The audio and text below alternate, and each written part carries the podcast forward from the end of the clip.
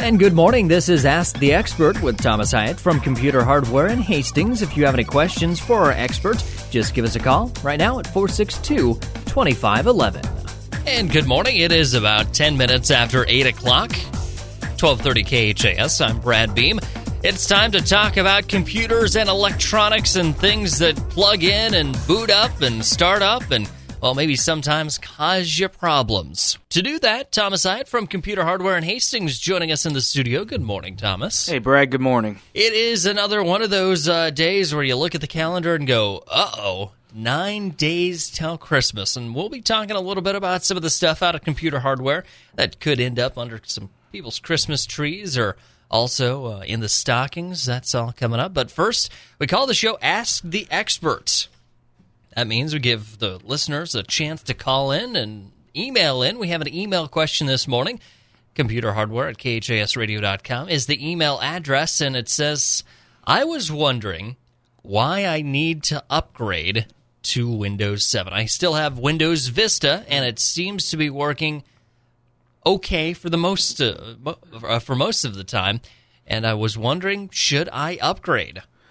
Well, I uh, I think it's a great idea to upgrade because one, uh, Windows Vista um, really is a big headache, at least in my personal experiences, and um, I've seen it, and uh, that's one of the things is it's not uh, a real stable operating system. Uh, it, it's just been a headache for people, getting a lot of update errors, and it the crashing we uh, uh, we've seen that happen too. So that's one of the big reasons to upgrade is because of the stability of Windows 7.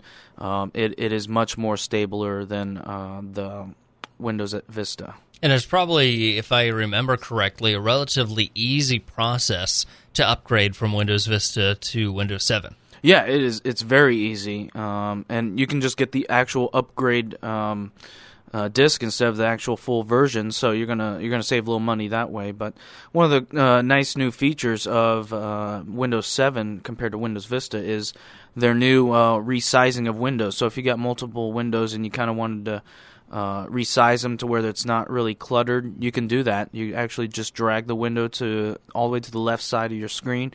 It'll re- automatically resize it and half it for you. You're saying that as I'm moving around yeah. and rearranging windows on my computer yeah. in front of me.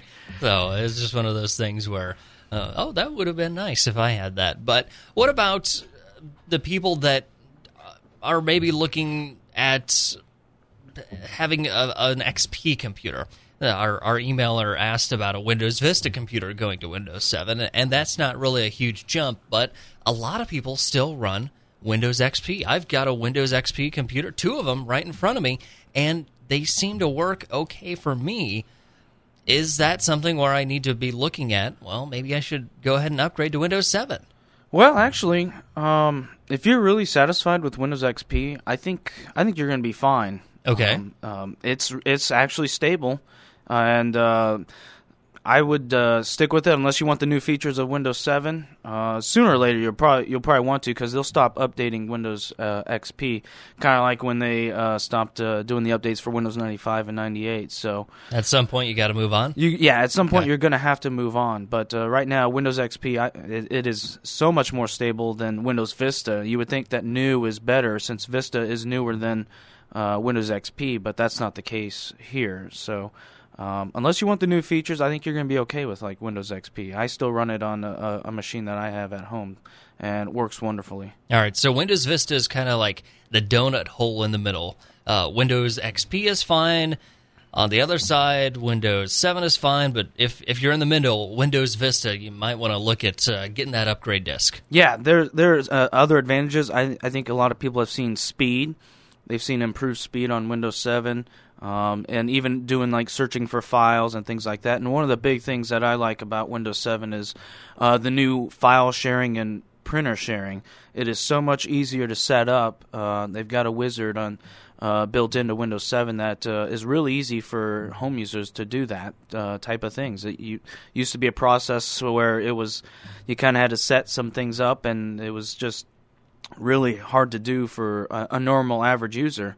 Um, but now it's it, they've made it so much easier in Windows 7. All right, and Windows 7 is available out of computer hardware. People can come on out and say, "Hey, I, I heard you talking about it." First of all, show me the new things in Windows 7. I'm, I'm sure you've got plenty of uh, machines right there that already have it installed where you can say, well, here's the new screen window thing. Here's the new printer sharing. Here's the new this. Here's the new the. And, and here's why you need to upgrade and the benefits you'll get from it. Yeah, we we've got uh, multiple Windows versions. Uh, they have the Home Premium, which is for uh, most home users, and if people still want to use uh, Windows XP programs, actually on Windows 7, uh, the Windows 7 Professional uh, will allow you to do that, which it has an Windows XP mode that you can use. So everything's going to work just fine. Yeah, I think for the most part, I, I read a test about it, and not all programs work on it, but for the most part, they do. All right, probably in the high ninety percent. Yeah, in the high ninety okay. percentiles. All right. If you want to upgrade, Computer Hardware can help you out. If you want to go from Windows Vista to Windows Seven, just go in and talk with them, and they'll get you all set up. Talking with Thomas Hyatt from Computer Hardware in Hastings this morning, asked the experts. And uh, Thomas, you brought in a couple of uh, pieces of information, and you wanted to talk about free versus paid. There are ways to do it where you shell out a little bit of cash, and ways to do it where you get it for free. And we're talking about some different programs. You said antivirus, one of them. Uh, what are the differences? Because at first thought, you go, oh, free. That's got to be good.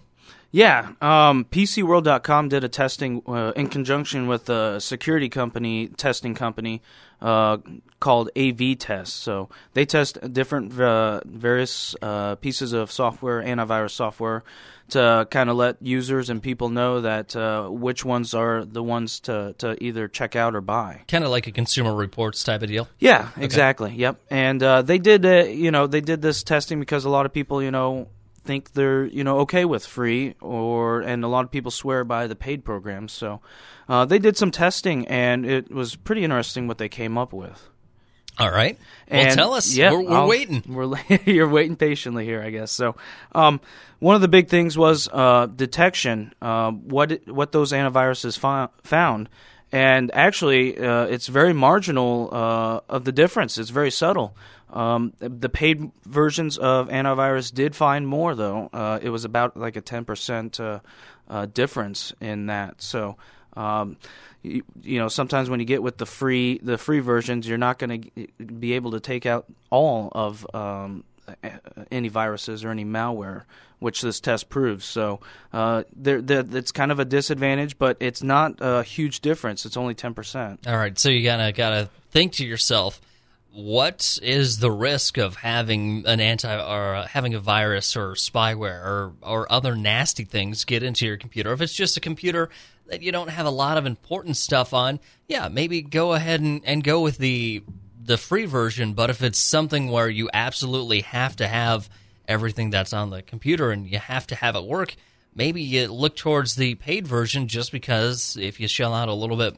more money, you're going to be a little bit more secure. Yeah, and you're going to get uh, more features. Um, what uh, that's what they found also is you're going to uh, with some of the paid antiviruses, you're going to get uh, some of them have built-in firewalls with them, so that's another layer of protection. You're going to get identity identity theft protection.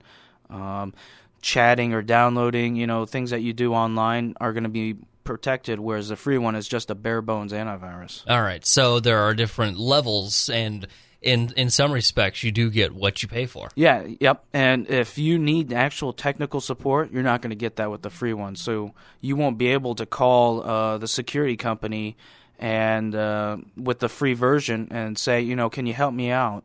Um, that you you get that with the paid ones, so that that may be worth uh, the money there. All right. What about uh, some other programs? That are in that free versus paid category. There's a lot of places on the internet internet that say, "Oh, we've got free software," and some of those are reputable, some of them are not. And what about the ones that that are actually free programs? versus paid programs. Yeah, um, the free ones, the top two ones that I highly recommend is one AVG. Um, they're pretty reputable and uh, they've been uh, pretty worthwhile to to check out for antivirus. Another one that I like is Avast, which is probably I would recommend for free antivirus. Um, it's I think it uh, actually even in this testing that they had, uh, it took out the most uh, anti- uh, viruses and malware out of all the free ones. All right. What about some of the paid ones? I know that you guys sell a couple of antiviruses down at Computer Hardware. Yeah, um, AVG it does have a paid version, so we recommend that. Again, it's got some extra features. Um, the one we recommend also uh, above uh, AVG is Norton. Okay. Two, uh, antivirus 2011, and uh, very reputable company, um, and uh, they normally stay on top with their updates. So I was I was just going to say 2011. It seems like we were just talking about when they released Norton Antivirus 2010. yeah, they're they're staying on top of it. And right. what's real nice about Norton is uh, they've vastly improved their speed performance and. It's not, it used to be a, a memory hog. It used to actually slow down your computer. Some, the real old versions used to, but uh, this one's really fast. It's got great scan speeds and uh, just all around great interface. That's the thing too. A lot of people want that clean interface, so they're not very confused about uh, how to set up their antivirus. All right, there are a lot of different ones out there, and it's confusing even to me. But uh, Thomas Hyatt from Computer Hardware has it down. So if you've got any questions, you can just go in and say, "Hey, Thomas, heard you talking about it. I, I want to find out more," and, and you guys will help them out with that.